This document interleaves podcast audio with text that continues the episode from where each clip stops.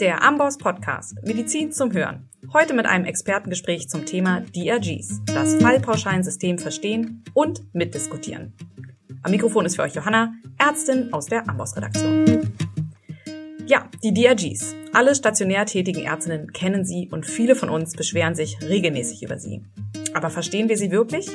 Um hier mitdiskutieren und im besten Fall begründete Gegenvorschläge machen zu können, müssen wir erstmal begreifen, wie diese Fallpauschalen funktionieren und auch die Faktenlage kennen. Wann und wie kam es zu der Einführung der DRGs? Welche Fehlanreize werden dadurch gegebenenfalls gesetzt? Und welche Bilanz können wir nach knapp 20 Jahren DRG-System in Deutschland ziehen?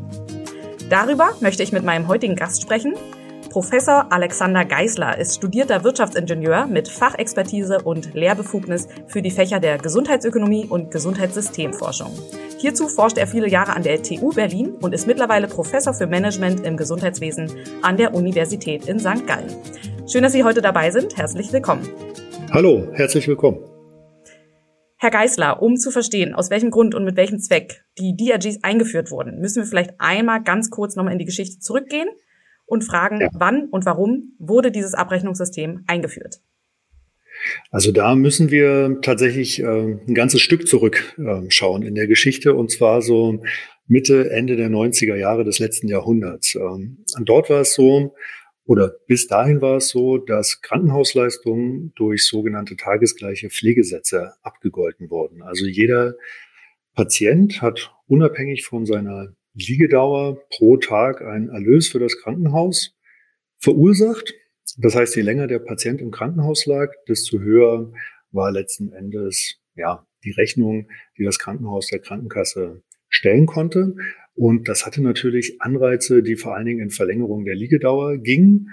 Das hat man auch wunderbar damals schon im internationalen Vergleich gesehen. Nirgendwo lagen die Patienten länger als in deutschen Kliniken.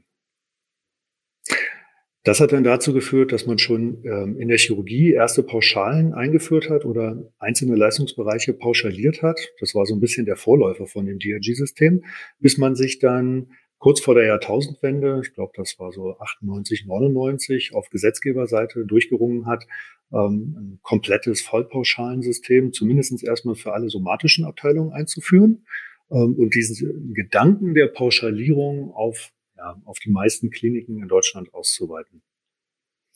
Und da war die Idee, das nicht allein ja, auf, auf deutsche Expertise aufzubauen, sondern sich erstmal umzuschauen, welche dieser Systeme gibt es denn international, welche sind da vorhanden.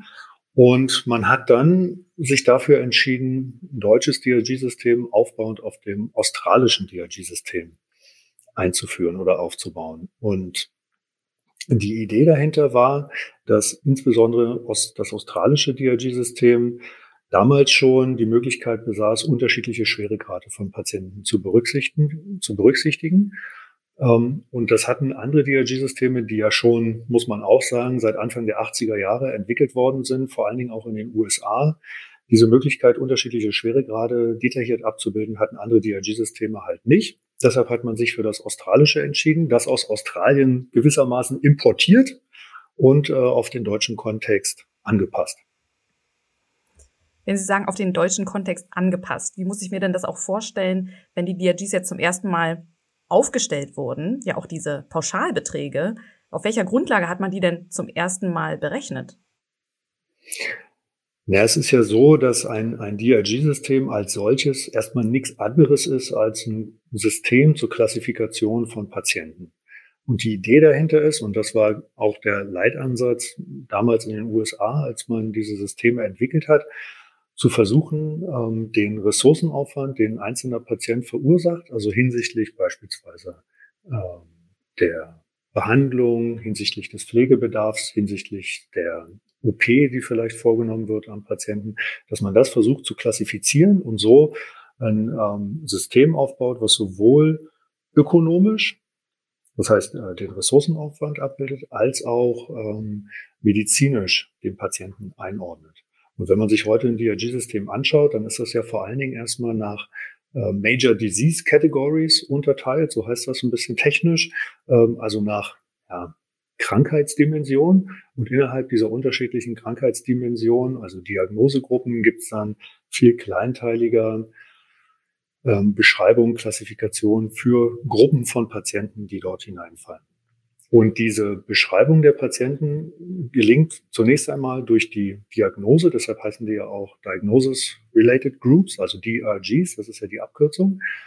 Ähm, aber maßgeblich neben der Diagnose sind natürlich die Prozeduren, die an und mit dem Patienten durchgeführt werden. Also sämtliche ähm, Implantate, sämtliche OPs, sämtliche Behandlungen, die an dem Patienten durchgeführt werden, werden kodiert und ergeben dann mit, zusammen mit der Diagnose und auch anderen Charakteristika, die der Patient mitbringt, also beispielsweise ähm, das Alter oder beispielsweise bei Neugeborenen das Gewicht. Also es gibt unterschiedliche sogenannte Klassifikationsvariablen. All diese Variablen zusammen, und das kann man sich auch immer schön wie so ein Trichter vorstellen. Ich packe oben sozusagen meine Klassifikationsvariablen rein und dann ähm, wird der Patient aufgrund dieser Variablen einer DRG zugeordnet, und zwar genau einer DRG.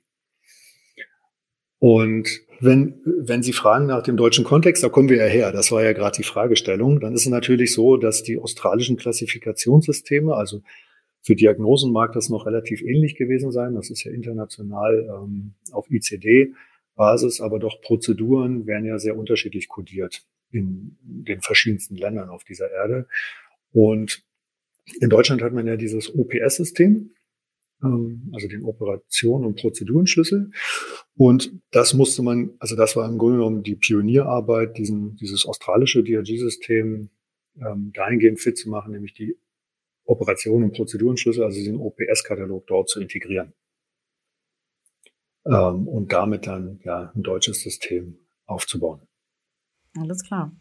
Also Sie haben ja gerade schon ein bisschen gesagt, wir haben jetzt einen Katalog an Leistungen und das ist eben der Kerninhalt, die erbrachten Leistungen oder Prozeduren und die Pauschale, die ich hierfür bekomme für die Leistung, variiert eben nach so ein paar Variablen, die Sie jetzt auch beispielsweise genannt haben, wie Alter, Schweregrad und oder Gewicht bei Neugeborenen. Was gibt's denn dann noch? Kriege ich für ja auch andere Nebendiagnosen auch mehr Geld? Ist das die Messzahl für den Schweregrad? Also es gibt natürlich noch äh, viel, viel mehr äh, klassifikationsrelevante Variablen, so wie man das so schön technisch sagen kann. Ähm, dazu gehören zum Beispiel auch die Beatmungsstunden auf einer Intensivstation. Ähm, es gehören aber auch sämtliche Nebendiagnosen dazu. Und da ist es interessant, dass die Nebendiagnosen je nach DRG unterschiedlich zählen. Und zwar schaut man sich an, welche Nebendiagnosen denn bei welchen Patientengruppen tatsächlich relevant sind. Also kurzum, das heißt, ähm, Diabetes oder ein Bluthochdruck kann bei einer DRG tatsächlich eine Veränderung ausmachen, bei einer anderen aber nicht. Ähm, und das hat mit, dem, mit der sogenannten Patientenkomplexität zu tun. Die wird für jede einzelne DRG berechnet und dort sind ähm, unterschiedliche Variablen relevant. Und jetzt fragen Sie sich vielleicht ja, wie erkennt man diese Relevanz? Wir haben ja bisher nur über die Leistungen und Diagnosen gesprochen. Das ist ja so diese eine Welt, also das, was auch jeder Arzt, jede Ärztin im Krankenhaus tatsächlich immer sieht. Die andere Welt sind die dahinter oder damit verbunden liegenden Kosten. Und die Kosten ähm, in dem DRG-System, die werden so erfasst, dass ein, eine Stichprobe von Krankenhäusern, und das sind äh, zumeist Krankenhäuser, die sich freiwillig melden, also im deutschen Kontext, es sind immer so um die 250 gewesen in den letzten Jahren, nach einem strukturierten Verfahren zu jedem einzelnen Patienten Kostendaten liefern. Und die liefern diese Kostendaten und die Leistungsdaten, also alle Diagnosen, Prozeduren und Variablen, die wir gerade besprochen haben, plus die Kostendaten zusammen an unser deutsches DRG-Institut, ähm, was sich INEC abkürzt, Institut für das Entgeltsystem im Krankenhaus. Und das INEC berechnet dann aus diesen Informationen für jedes, ja, für jede DRG die, die Durchschnittskosten und misst äh, die Durchschnittskosten jeder DRG an den allgemeinen Durchschnittskosten. Und so kommen ähm, durch dieses Prozedere kommen die sogenannten Relativgewichte zustande. Was heißt das? Das heißt, ähm, dass beispielsweise, ich greife jetzt mal eine Zahl aus der Luft, ähm, der durchschnittliche Fall in Deutschland vielleicht 4000 Euro an Kosten verursacht, ja, über alle Fälle hinweg.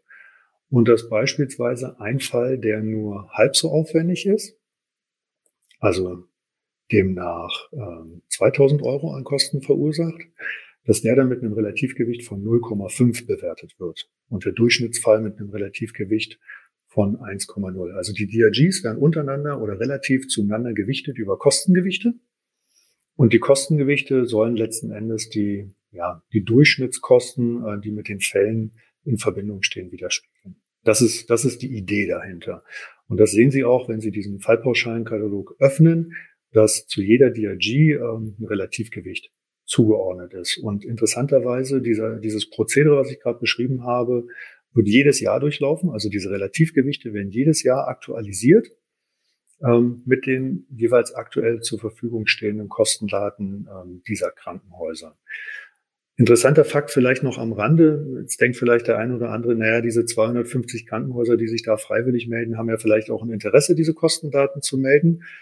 Das stimmt auch. Ähm, wir haben gesehen in den letzten Jahren, dass es nicht unbedingt die allereffizientesten Häuser sind, ähm, also die mit geringen Kosten, sondern es sind eher die Hochkostenhäuser, die sich daran beteiligen. Ähm, das hat der Gesetzgeber auch erkannt, nachdem es auch nicht zuletzt auch in verschiedenen Gutachten bemängelt worden war, dass wir eigentlich gar kein realistisches Kostenabbild in dieser, in diesem, Kostenstichprobe haben. Und da hat der Gesetzgeber gesagt, ja, äh, wir packen jetzt noch Krankenhäuser dazu, und zwar über eine Lotterie. Das ist eine Lotterie, die niemand gewinnen will in Deutschland. Äh, es werden nämlich aus, ja, aus allen Krankenhäusern, hm, ich glaube, irgendwas um die 30 oder 40 Krankenhäuser ausgelost, die dann zukünftig zu denen, die freiwillig Kostendaten liefern, ihre Kostendaten auch dazu packen müssen, damit wir ein realistisches Abbild haben von dem, von dem Kostensample. Also wenn Sie sagen Lotterie, die keiner gewinnen will, ähm, dann ist es auch sehr unwahrscheinlich, dass jetzt hier Hörer sagen, ich möchte aber mein Krankenhaus dazu bewegen, dass wir freiwillig die Daten übermitteln an das INEC. Oder gibt es die Möglichkeit, dass man sagt, hey, ich möchte, dass sich das verbessert und ich möchte, dass wir da mitmachen? Ja, das, das kann man. Da muss man dann halt an, an seine Controlling-Abteilung herantreten ähm, und sagen, man möchte mitmachen. Aber was man natürlich auch wissen muss, ähm, wir haben ja das System oder, oder man sieht, dass das System in Deutschland ziemlich transparent ist. Also ich würde fast sagen, im Vergleich zu anderen Ländern deutlich transparenter. Und das kann man daran auch sehen, dass diese Durchschnittskosten, von denen ich gerade gesprochen habe, für jede DRG, die werden sehr kleinteilig dargestellt, transparent auf der Webseite von dem INEC. Das heißt also, jedes Krankenhaus ist in der Lage, ähm, für jede DRG, die es erbringt, sich die Durchschnittskosten anzuschauen auf nationaler Ebene und sich dagegen gewissermaßen zu benchmarken. Und nicht nur ähm, kumulativ, das heißt also mit, mit, mit einer Zahl, sondern es gibt eine sogenannte Kostenmatrix, in der verschiedene Kostenarten und Kostenstellen ähm, sehr detailliert aufgeschlüsselt sind und ich so als Krankenhaus sehr schnell erkennen kann, äh, in welchen Zellen dieser Matrix also in welcher Kostenarten, Kostenstellenkombination ich gegenüber dem nationalen Durchschnitt Defizite habe. Und ähm, das ist auch das Schöne an, an diesem Instrument und das wird auch vielfältig eingesetzt, nämlich als Managementinstrument hineinzugehen und zu schauen, ähm, wo kann ich vielleicht ähm, Kosten anders darstellen, vielleicht auch Kosten optimieren, um gegenüber dem nationalen Durchschnitt besser auszusehen. Und das ist auch, das ist dann auch oft der Grund dafür. Ich meine, einige von, von den Zuhörern werden ja wahrscheinlich ähm, immer mal in Kontakt kommen mit, mit Controllern in Krankenhäusern oder mit der Frage, wie können wir Kosten optimieren? Und das ist dann oft eigentlich der Ausgangspunkt für, für solche Diskussionen. Also diese INEC-Kostenmatrix. Ja, genau. Also man sieht den einen der Gründe, warum die eingeführt wurden, nämlich um eine bessere Wirtschaftlichkeit des äh, Krankenhaussystems, des Gesundheitssystems zu erreichen. Und ja, Sie haben es schon angesprochen, dass es ein Wettbewerb um die niedrigsten Kosten geben wird. Aber da könnte man natürlich jetzt kritisieren, dass es vielleicht eher ein Wettbewerb um die beste Behandlungsqualität geben sollte. Aber vielleicht dazu mehr in der Diskussion. Lassen Sie uns noch einmal ganz kurz über die DRGs in der Funktionsweise sprechen, weil ein wichtiger Punkt, der ja auch immer wieder diskutiert wird, ist der der durchschnittlichen Verweildauern. Und vielleicht können Sie uns das nochmal erklären.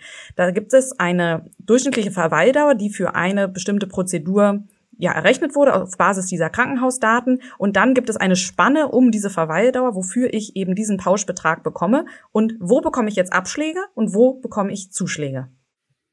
Genau, also vielleicht ähm, steigen wir da nochmal ein an der Stelle, wie, wie entsteht überhaupt diese Fallpauschale? Also bisher waren wir ja nur auf Ebene Relativgewichte unterwegs und wir haben uns vor allen Dingen über Diagnosen, Prozeduren und Kostendaten unterhalten. Und jetzt ist ja so, ähm, dass wir diese Relativgewichte in Deutschland bundeslandspezifisch, das heißt also jedes Bundesland für sich, ähm, mit einem sogenannten Basisfallwert multipliziert.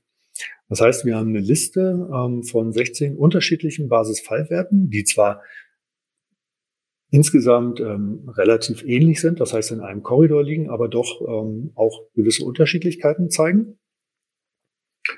Und jede Krankenhausleistung, das heißt jedes Kostengewicht wird mit diesem Basisfallwert innerhalb eines Bundeslandes, also sozusagen Bundesland gleich, multipliziert. Ähm, und nach dieser Multiplikation entsteht ja die sogenannte Fallpauschale. Also die Fallpauschale ist nicht gleich die DRG, sondern die DRG ist eigentlich ähm, streng genommen nur das Kostengewicht und die wird ähm, mit dem Basisfallwert multipliziert und ergibt dann diese Fallpauschale. Und die grundlegende Idee dahinter, vielleicht um das auch noch mal kurz äh, zu erläutern, ist, dass der Gesetzgeber gesagt hat, naja, es kann eigentlich nicht sein, dass die gleiche Leistung zu unterschiedlichen Kosten und zu unterschiedlichen Preisen angeboten wird. Man hat gesagt, gleiches Geld für gleiche Leistung. Das war so der Leitgedanke bei der Entwicklung des DRG-Systems und ähm, hat dann deshalb auf diese fallgenaue Bepreisung der DRGs gesetzt. Das heißt also Kostengewicht mal Basisfallwert, bundeslandspezifisch ergibt die Fallpauschale. Das heißt also, alle Krankenhäuser innerhalb eines Bundeslandes, egal äh, ob es eine Universitätsklinik ist oder vielleicht ein kleines Landkrankenhaus, erhalten für den gleichen Fall für die gleiche Leistung das gleiche Geld, die gleiche Vergütung. So, jetzt zu der Frage, wie es, ähm, wie diese Vergütung angepasst wird. Ähm, es gab natürlich sehr früh auch schon Stimmen, die gesagt haben, na ja, wenn wir, wenn wir pauschal vergüten, nämlich unabhängig von der Liegedauer, darüber haben wir eigentlich auch noch gar nicht gesprochen. Also diese Pauschalen funktionieren ja unabhängig von der Liegedauer und unabhängig von den tatsächlichen Selbstkosten.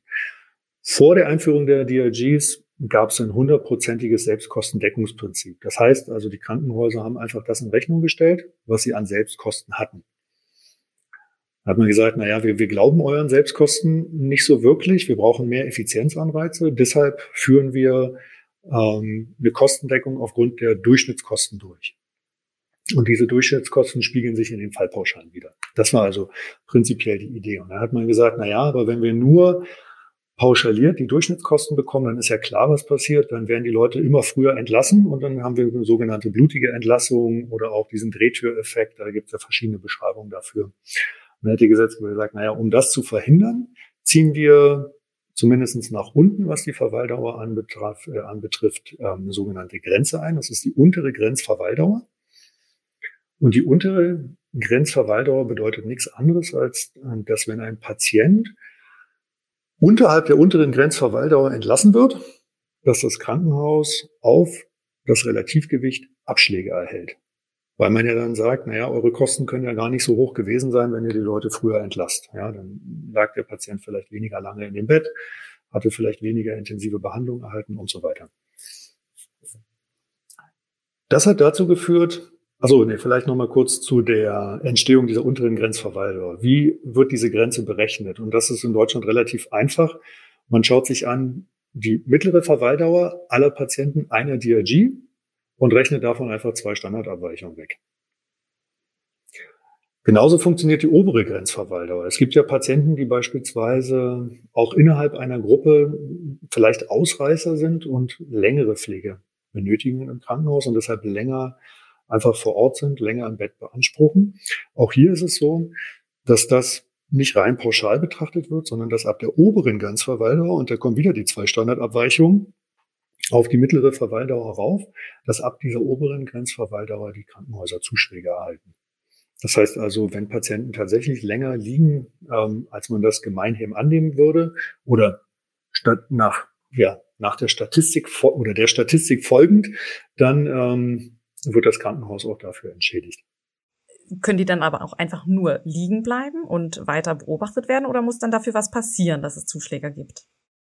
Nee, die können, die können auch einfach da liegen bleiben, da muss gar nichts passieren. Das Problem ist doch aber, ähm, wir vergüten ja mit den, mit den DRGs auf Fallebene.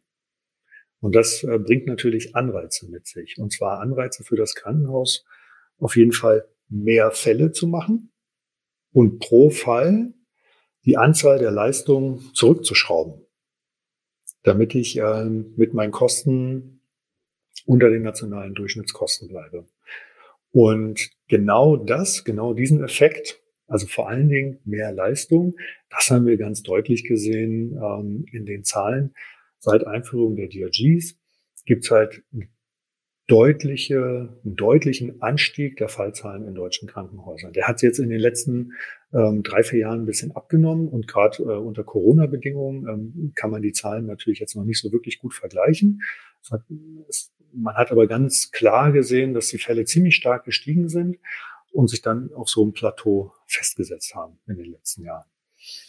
Ähm, und wenn wir das auch im internationalen Vergleich uns anschauen, dann wird ähm, in kaum einem anderen Land ähm, werden so viele Fälle im Krankenhaus behandelt, vor allen Dingen pro Arzt, pro Pflegekraft, wie in Deutschland.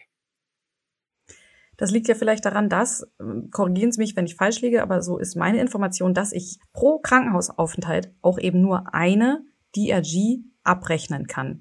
Und wenn ich an meine Zeit im Krankenhaus zurückdenke, ähm, ja, da kam es durchaus vor, dass äh, in der Gefäßchirurgie der Patient, nachdem das eine Bein, er hatte eine PAVK, das eine Bein mit einem Bypass versorgt wurde, er aber immer noch Schmerzen im anderen Bein hatte, erstmal nach Hause geschickt wurde, obwohl er noch großes Leid hatte, um fünf Wochen später wieder einbestellt zu werden für das zweite Bein. Das wurde wirklich immer so kommuniziert, dass das aufgrund der Tatsache, dass man sonst eben nicht das gleiche Geld dafür bekommen würde, wie wenn man es eben, also wenn man es in einem Abwasch machen würde, wie wenn man es in zwei Aufenthalten machen würde. Ist das genau das, was da passiert, wenn man diese Fehleinreise so setzt, nur eine DRG abrechnen zu können pro Aufenthalt? Naja, also nur eine DRG abzurechnen ist ja eigentlich schon ganz richtig, weil typischerweise natürlich der Fall äh, wegen einer Diagnose oder wegen eines medizinischen Problems im Fall äh, äh, im, im Krankenhaus aufschlägt. Nun bin ich kein Mediziner, haben Sie auch eingangs gesagt. Deshalb kann ich jetzt das Beispiel ähm, in der Gefäßchirurgie nicht wirklich gut beurteilen. Aber es ist natürlich schon so, dass es aus betriebswirtschaftlicher Sicht äh, manchmal sinnvoller sein kann, erst eine Prozedur zu machen, dann eine Weile zu warten und den Patienten nochmal neu einzubestellen. Also da gibt es ähm, eine ganze Reihe von Beispielen, die auch in der, in der Fachliteratur diskutiert worden sind in den letzten Jahren. Wir haben natürlich ähm, ein Instrument, was auch diesen, diesen Drehtüreffekt oder diese blutige Entlassung verhindern soll, nämlich dass Patienten, die innerhalb von 30 Tagen aufgrund desselben medizinischen Problems äh, wieder im Krankenhaus aufschlagen, das heißt so, so, eine klassische Wiedereinweisung bei Komplikationen, wenn das ähm, aufgrund der gleichen Ursache geschieht, dann gibt es eine sogenannte Fallzusammenführung. Das heißt, das Krankenhaus kann dann keine neue DRG berechnen ähm, und keine neue Rechnung erstellen. Und das ist ein ein Punkt, ähm, der ähm, der Qualitätssicherung zuträglich sein soll, ja, nämlich dass man verhindern will, Patienten blutig zu entlassen, zu früh zu entlassen, so dass sie dann nach kurzer Zeit wieder im Krankenhaus aufschlagen. Ja, ähm, interessant auch, dass Sie eben gerade gesagt haben, aus betriebswirtschaftlicher Perspektive macht das Sinn. Aus Perspektive des Patienten macht es natürlich überhaupt nicht Sinn. Und äh, wir als Ärzte stehen dann dazwischen und ähm, können auf jeden Fall der Patientin nicht sagen, dass wir sie jetzt nach Hause schicken, weil wir sonst kein Geld mehr bekommen, wenn wir direkt das zweite Bein oder was auch immer noch passiert ist. Also das passiert nach einer Prozedur, können Komplikationen entstehen oder eben der Patient hat mehrere Baustellen. Das ist wirklich extrem schade, dass man dann den Patienten kommunizieren muss. Ich kann dir jetzt hier gerade nicht weiterhelfen helfen, obwohl alle Möglichkeiten da sind, Gerätschaften und so weiter und das Bett gerade äh, von ihm benutzt wird. Das ist ja wirklich ein großer Kritikpunkt. Ich würde total gerne, aber bevor wir noch in die Diskussion gehen, nochmal auf wirklich die Fakten gucken. Sie forschen ja auch epidemiologisch. Sie gucken sich eben die Daten an, was wir eben als Bilanz ziehen können, welche Effekte wir sehen können. Sie haben einmal schon gesagt, die Fallzahlen sind in Deutschland enorm hoch, gerade auch im internationalen Vergleich. Was haben wir denn noch jetzt in der Retrospektive sehen können, was zum Beispiel Liegedauern betrifft, was die Zahl der behandelten Patientinnen betrifft und was diese, vielleicht diesen Personalschlüssel auch betrifft? Wie viele Ärzte pro Fall habe ich denn jetzt mehr oder weniger als vorher? Vielleicht können Sie mhm. dazu noch mal ein bisschen was erzählen. Also was wir natürlich gesehen haben, und da haben die DRGs tatsächlich auch gewirkt, ist, dass die Verweildauer der Patienten im Krankenhaus runtergegangen ist.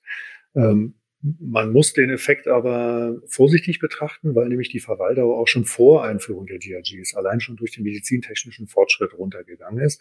Der Trend hat sich ähm, weiter durchgezogen. Man muss sagen, dass das ähm, aber allgemein hin als äh, positiv erachtet wird, vor allen Dingen auch, weil Patienten natürlich äh, schneller nach Hause kommen, ähm, vielleicht auch die Möglichkeit, sich im Krankenhaus zu infizieren, ähm, gesunken sind. Zudem kommt auch, dass soziale Interaktion ähm, viel schneller wieder möglich ist mit seinen Angehörigen, mit seinen Nächsten. Also die die Abnahme der Verweildauer ist erstmal prinzipiell als positiv zu bewerten. Was weniger positiv zu bewerten ist, ähm, ist tatsächlich dieser Fallzahlanstieg. Und das ist eine Kombination, ähm, die sich daraus ergibt, dass wir auch Krankenhausstrukturen haben in Deutschland, die ja die ein, einige als Überkapazitäten bezeichnen und die diesem Fallzahlanstieg auch Tor und Tür geöffnet haben. Also das heißt, wenn man sich vorstellt, man hat jetzt so ein, so ein Krankenhaus stehen mit einer gewissen Anzahl von Betten, wenn die Verweildauer runtergeht, habe ich natürlich die Möglichkeit, mit derselben Anzahl von Betten deutlich mehr Patienten zu behandeln. Und da ich auf Fallebene vergütet werde als Krankenhaus, habe ich natürlich auch einen Anreiz, mehr Patienten zu behandeln. Und ähm, das haben wir ganz stark gesehen in den vergangenen Jahren, dass ja, deutlich mehr Patienten als im europäischen Ausland in deutschen Krankenhäusern behandelt werden. Was hat das jetzt mit dem Personal zu tun oder wie ist da der Zusammenhang? Wir sehen auch, dass die Anzahl der Ärzte in deutschen Kliniken deutlich zugenommen hat in den letzten Jahren. Ähm, man sieht aber auch, und das ist dann interessant, wenn ich mir nur die Anzahl der Ärzte ähm, pro Einwohner beispielsweise anschaue, dann steht Deutschland wahnsinnig gut da. Also es gibt kaum ein Land, wo es so viele Ärzte gibt wie in Deutschland, gemessen ähm, an der Bevölkerung. Wenn ich mir aber anschaue, und das Gleiche gilt fürs Pflegepersonal, und da ist eigentlich noch, noch viel drastischer meiner Meinung nach, wenn ich mir das anschaue im Verhältnis zu den Fällen, dann ähm, ist Deutschland auf einmal nicht mehr in der Spitzengruppe, sondern ziemlich weit hinten. Also das heißt, ähm, der die Anzahl der Fälle pro oder je Personal, ob es nun Ärzte sind oder Pflegekraft, hat deutlich zugenommen. Ähm, und das spiegelt sich auch deutlich in der Arbeitsbelastung der Ärzte und Ärztinnen wider. Und ich glaube, das, ähm, das kann jeder bejahen, der in einem Krankenhaus tätig ist, dass das teilweise auch zu ähm, ja, schlimmen Verwerfungen innerhalb der Klinik geführt hat in den letzten Jahren. Und das ist ein Punkt, äh, an dem wir, glaube ich, auch politisch angreifen müssen und uns ähm, vielleicht hinterfragen müssen, brauchen wir denn wirklich diese extrem hohe Fallzahl in deutschen Krankenhäusern. Wie kann man vielleicht auch ähm, mit einer Ambulantisierungsinitiative ähm, beispielsweise dem ähm, entgegenkommen und vielleicht immer mal stärker hinterfragen, ja, muss der Patient wirklich stationär behandelt werden oder sind die ähm, gesundheitlichen Probleme, die der Patient mitbringt, nicht auch ambulant zu erledigen. Das wäre ein Vorteil für das Gesundheitssystem als solches, für den Patienten und natürlich auch für die behandelnden Ärzte und Ärztinnen in den Krankenhäusern. Ähm, also da sehe ich ein Riesenpotenzial, weiter voranzuschreiten. Nächste große Problem, ähm, was wir uns anschauen sollten, sind unsere Krankenhausstrukturen. Ich hatte ja gerade schon gesagt, dass es im Vergleich zu vielen anderen Ländern ja, Überkapazitäten gibt. Also wir haben schlichtweg unglaublich viele Krankenhausstandorte einmal und unglaublich viele Krankenhausbetten im internationalen Vergleich. Und was wir mit dem DRG-System angereizt haben, sind ja Fälle, darüber haben wir schon gesprochen. Und was uns so ein bisschen fehlt, ist ähm, eine starke Planungskomponente, weil heute ist es so, dass ähm, die Krankenhauskapazitäten werden ja von den Bundesländern geplant. Die Bundesländer geben, das heißt schön technisch, so einen Feststellungsbescheid jedem einzelnen Krankenhaus und sagen dann im Krankenhaus, welche Fachbereiche erbracht werden dürfen, also welche medizinischen Fachbereiche von dem Krankenhaus erbracht werden dürfen. Und diese Feststellungsbescheide sind aber oftmals derart grob, ja, also da steht dann beispielsweise drin Chirurgie und innere Medizin, dass man, also dass sich dahinter im Grunde genommen das gesamte medizinische Spektrum verbirgt. Und was dann das Ergebnis ist, ist, dass die Krankenhäuser diese Freiheit, die sie haben, äh, auch ausschöpfen und einfach das machen, was einerseits ökonomisch attraktiv ist, ähm, und was auch ein Fallzahlwachstum verspricht. Das heißt, ähm, wenn wir dann wieder auf die Zahlen gucken und uns die pro Standort anschauen, dass wir eine total fragmentierte Gesundheitslandschaft haben und man stellenweise den Eindruck hat, alle Krankenhäuser machen alles. Und dass das für die Qualität nicht förderlich sein kann, ist, glaube ich, jedem klar. Weswegen jetzt einige Länder versuchen, diesen Planungsansatz zu revidieren, anders vorzugehen. Äh, und sich zu überlegen, ja, wie kann ich denn durch Planungsmaßnahmen stärker zentralisieren und vielleicht angefangen bei den hochkomplexen Behandlungen ähm, diese an Standorten bündeln, ähm, dass ich einerseits sicherstellen kann, dass die Patienten ein einheitliches Qualitätsniveau vorfinden, egal wo sie behandelt werden, und andererseits aber auch einfach eine effiziente Leistungserbringung sicherstellen kann. Ja, das ist sicherlich ein sehr großes Feld, über das man auch äh, eigenständig sehr lange diskutieren könnte. Ich will nochmal auf diesen Aspekt, den Sie genannt haben, äh, eingehen, dass eben die Fälle pro Arzt obwohl wir mehr Ärzte haben in Deutschland ähm, als noch vor ein paar Jahren, dass die enorm zugenommen haben. Das bedeutet ja eigentlich im Umkehrschluss, dass wir mehr Kranke plötzlich in der Gesellschaft haben, dass es plötzlich manche Krankheiten öfter gibt, was man ja eigentlich sich gar nicht vorstellen möchte. Das heißt, da liegt nahe anzunehmen, dass Krankheiten gefunden werden, gesucht werden, die überhaupt nicht da sind, eben um Geld zu generieren. Und da frage ich mich, ob Ursache des Problems ist, dass unser Gesundheitssystem eben auf der Pathogenese basiert. Also ich bekomme Geld, weil jemand krank ist und ich mache ihn gesund. Und ähm, ein anderer Ansatz könnte ja der der Salutogenese sein, dass ich sage, ich habe hier einen gesunden Patienten vor mir und ich möchte etwas dafür tun auch. Und er hat auch daran Interesse, dass er lange noch gesund bleibt und möchte hier gesundheitsfördernde Maßnahmen einleiten. Und da wäre jetzt auch mal meine nächste Frage, ist sowas eigentlich auch irgendwo abgebildet in den DRGs? Ist eine Leistung auch, die ich abrechnen kann, das ärztliche Gespräch, die Präventionsmaßnahme, die ich verordne? Wo ist dieser ganze Bereich? Na, wenn wir über Prävention reden, dann spielt sich das ja vor allen Dingen im ambulanten Sektor ab. Also das heißt, das ist der, der Hausarzt, ähm, das sind auch die Fachärzte, die niedergelassenen Ärzte. Ähm, und das ist inhaltlich vom ähm, stationären Vergütungssystem doch eine ganze weit, eine ganze Ecke entfernt, muss man sagen. Ähm, sicherlich ist es so, dass, dass das ärztliche Gespräch ähm, im DRG-System abgebildet ist. Überhaupt ist das, was Ärzte tun, also die Verordnungen, die sie, die sie abgeben, die Untersuchungen, die sie machen, die Behandlung, die sind ähm, im DRG-System auf Grundlage dieses OPS extrem gut abgebildet. Ähm, also viele sagen auch, die Ärzte oder das ärztliche Personal im Krankenhaus triggert sozusagen die DRGs und auch ähm, die Kodierung, was bei der Pflege nicht der Fall ist.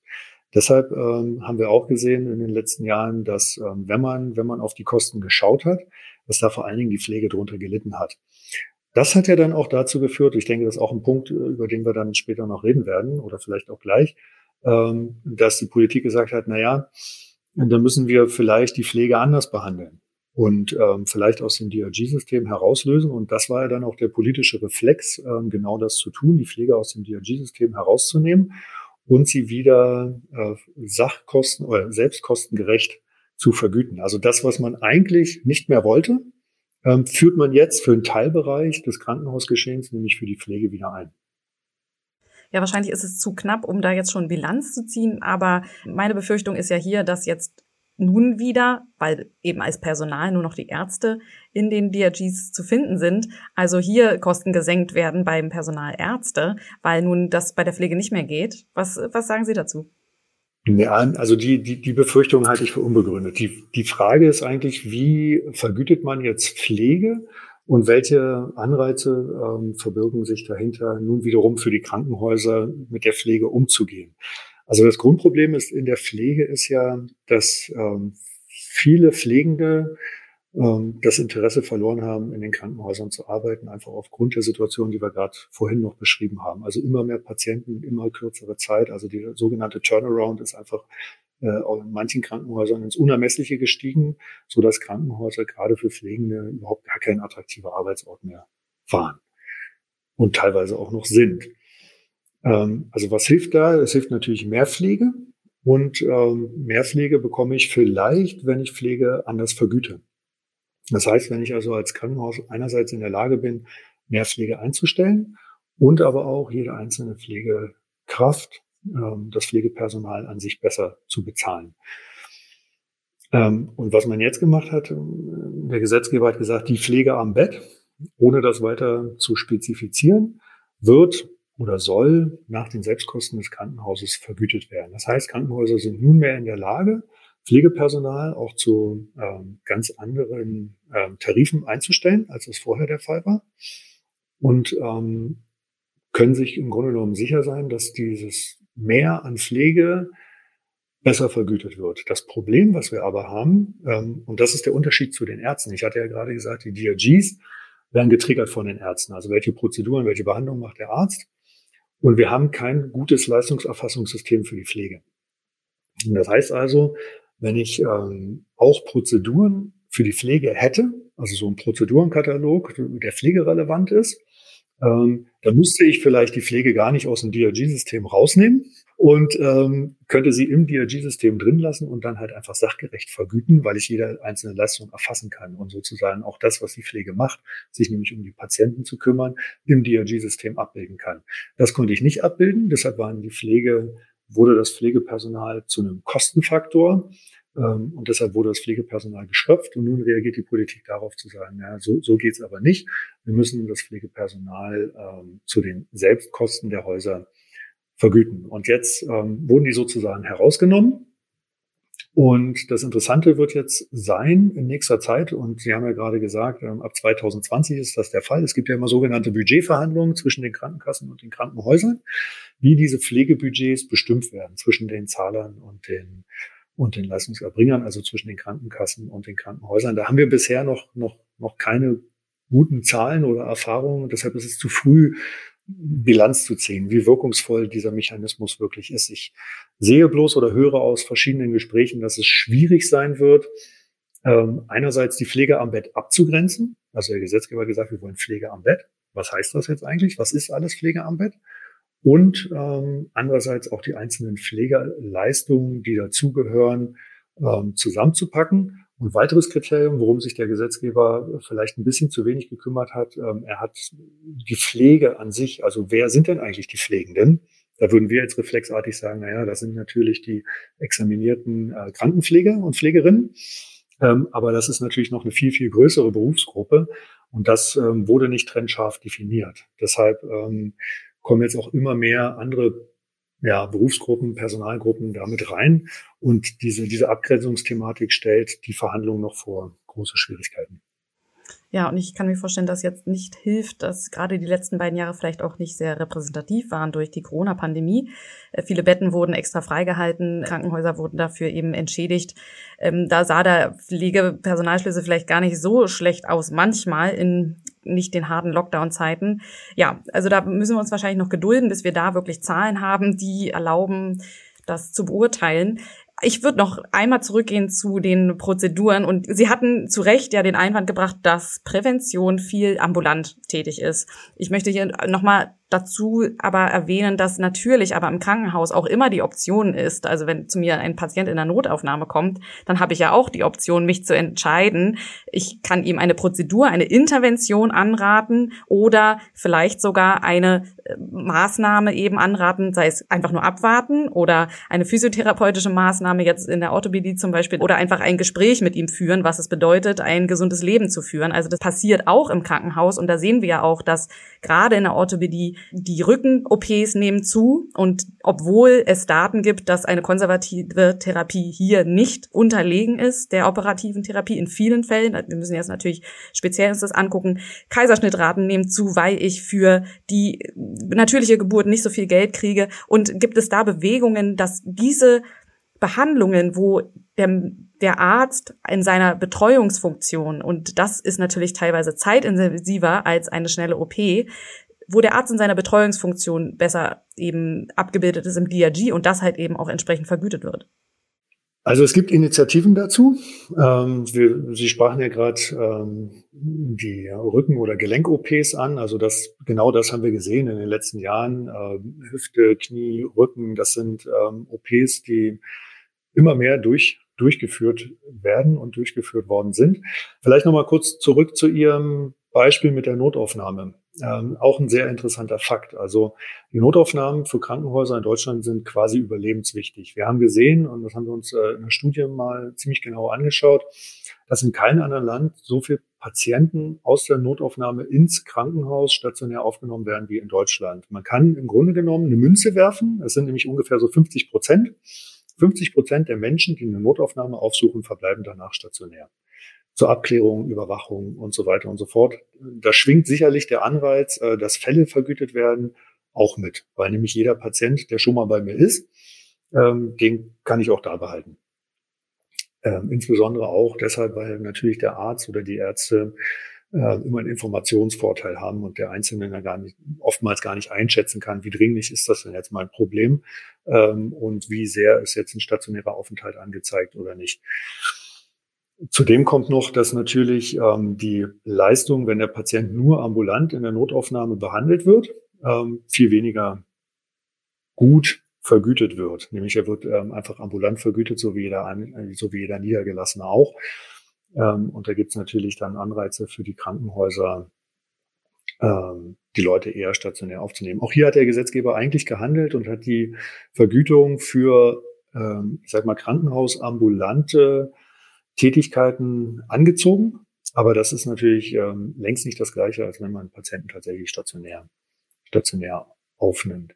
Da gab es auch in den, in den letzten Jahren ähm, eine ganze Reihe von, von Initiativen, Diskussionspapieren, Untersuchungen, äh, wie man diesen Missstand in der Notaufnahme beheben kann und äh, wie man mehr ambulant tätig sein kann in der Notaufnahme, weil wir sehen natürlich auch, und da sind ja verschiedene gesellschaftliche Trends, die darauf hinwirken, ähm, dass immer mehr Menschen in die Notaufnahme gehen. Ähm, sei es, weil sie beispielsweise im, im ambulanten Sektor keinen Termin bekommen, vielleicht keinen zeitgerechten Termin, oder weil sie ähm, es sich nicht leisten können, aufgrund ihres Jobs äh, mitten am Tag einfach mal eine Arztpraxis aufzusuchen und dann eher zu den Randzeiten äh, sich um ihre gesundheitlichen Probleme kümmern ähm, und vielleicht sich auch immer stärker die Mentalität durchsetzt, ich habe ein Problem und das möchte ich jetzt gelöst haben und das bekomme ich halt sofort nur in der Notaufnahme. Deshalb sehen wir dieses sogenannte Overcrowding äh, ziemlich stark auch in Deutschland.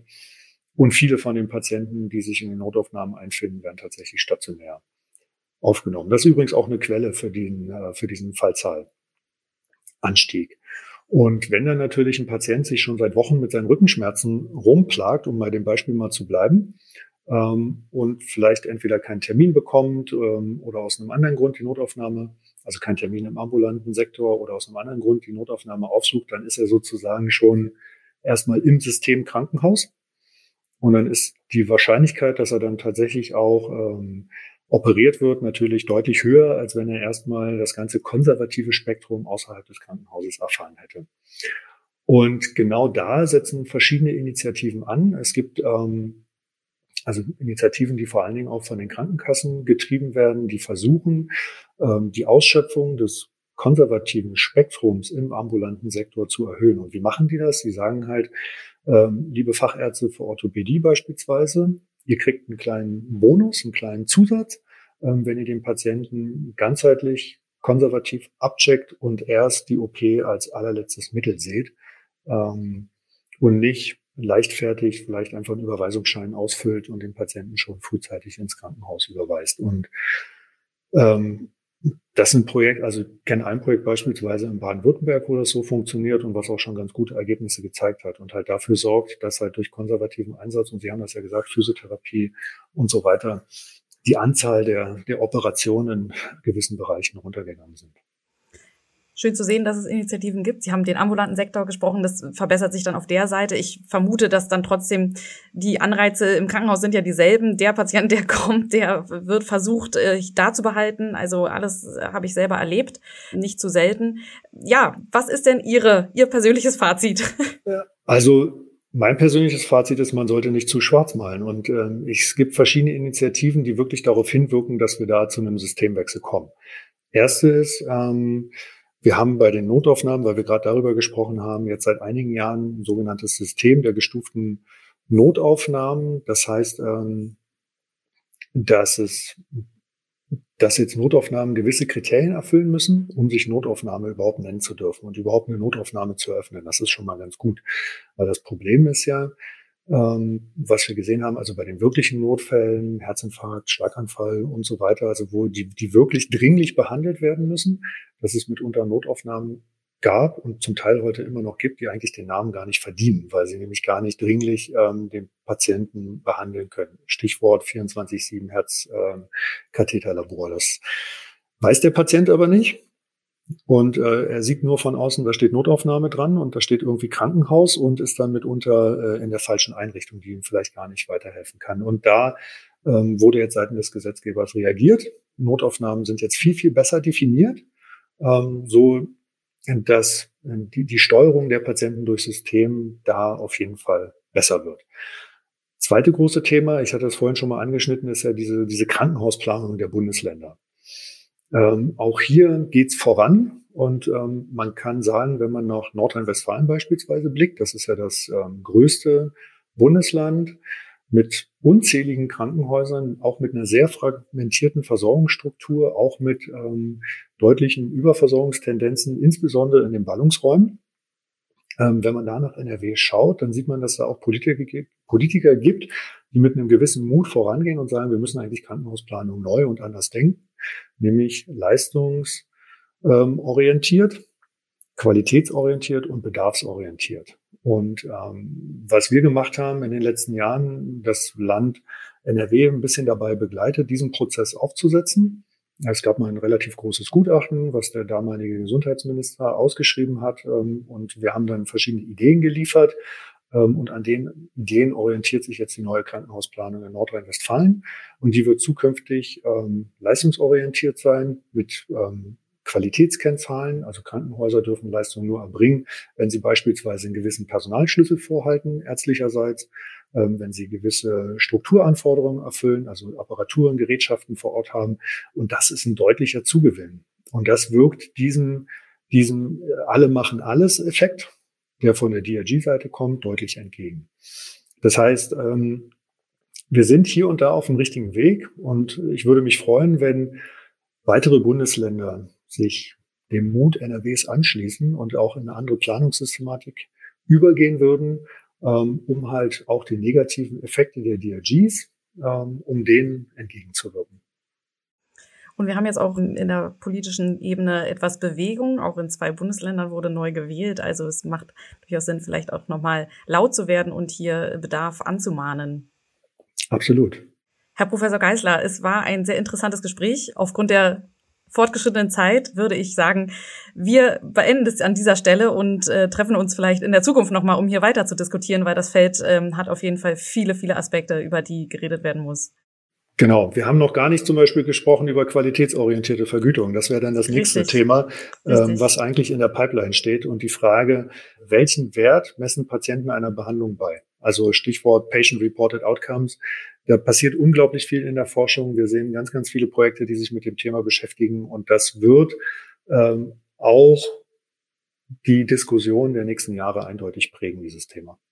Das freut mich, dass Sie das sagen. Ich habe nämlich für den Amboss-Blog mit einer Kollegin von Ihnen, die auch an der TU geforscht hat, ja. ähm, gesprochen. Die forscht zum Thema Value-Based Healthcare und zu diesen Patient-Reported Outcome Measures. Und wenn ihr euch dafür interessiert, dann könnt ihr im Blog dazu nachlesen unter go.amboss.com slash vbhc. Aber ich hoffe, dass wir auch weiter im Podcast die Plattform haben, über diese Themen zu diskutieren. Und da freue ich mich in der Zukunft. Herr Professor Geisler, vielen herzlichen Dank für das interessante Gespräch. Danke auch, immer wieder gern. Das freut mich, danke. Ich verabschiede mich und sage Tschüss, bis zum nächsten Mal. Den neuen Amboss-Blog findest du unter blog.amboss.com/de. Alle Inhalte zum Amboss-Podcast und der Amboss-Wissensplattform findest du unter go.amboss.com/podcast.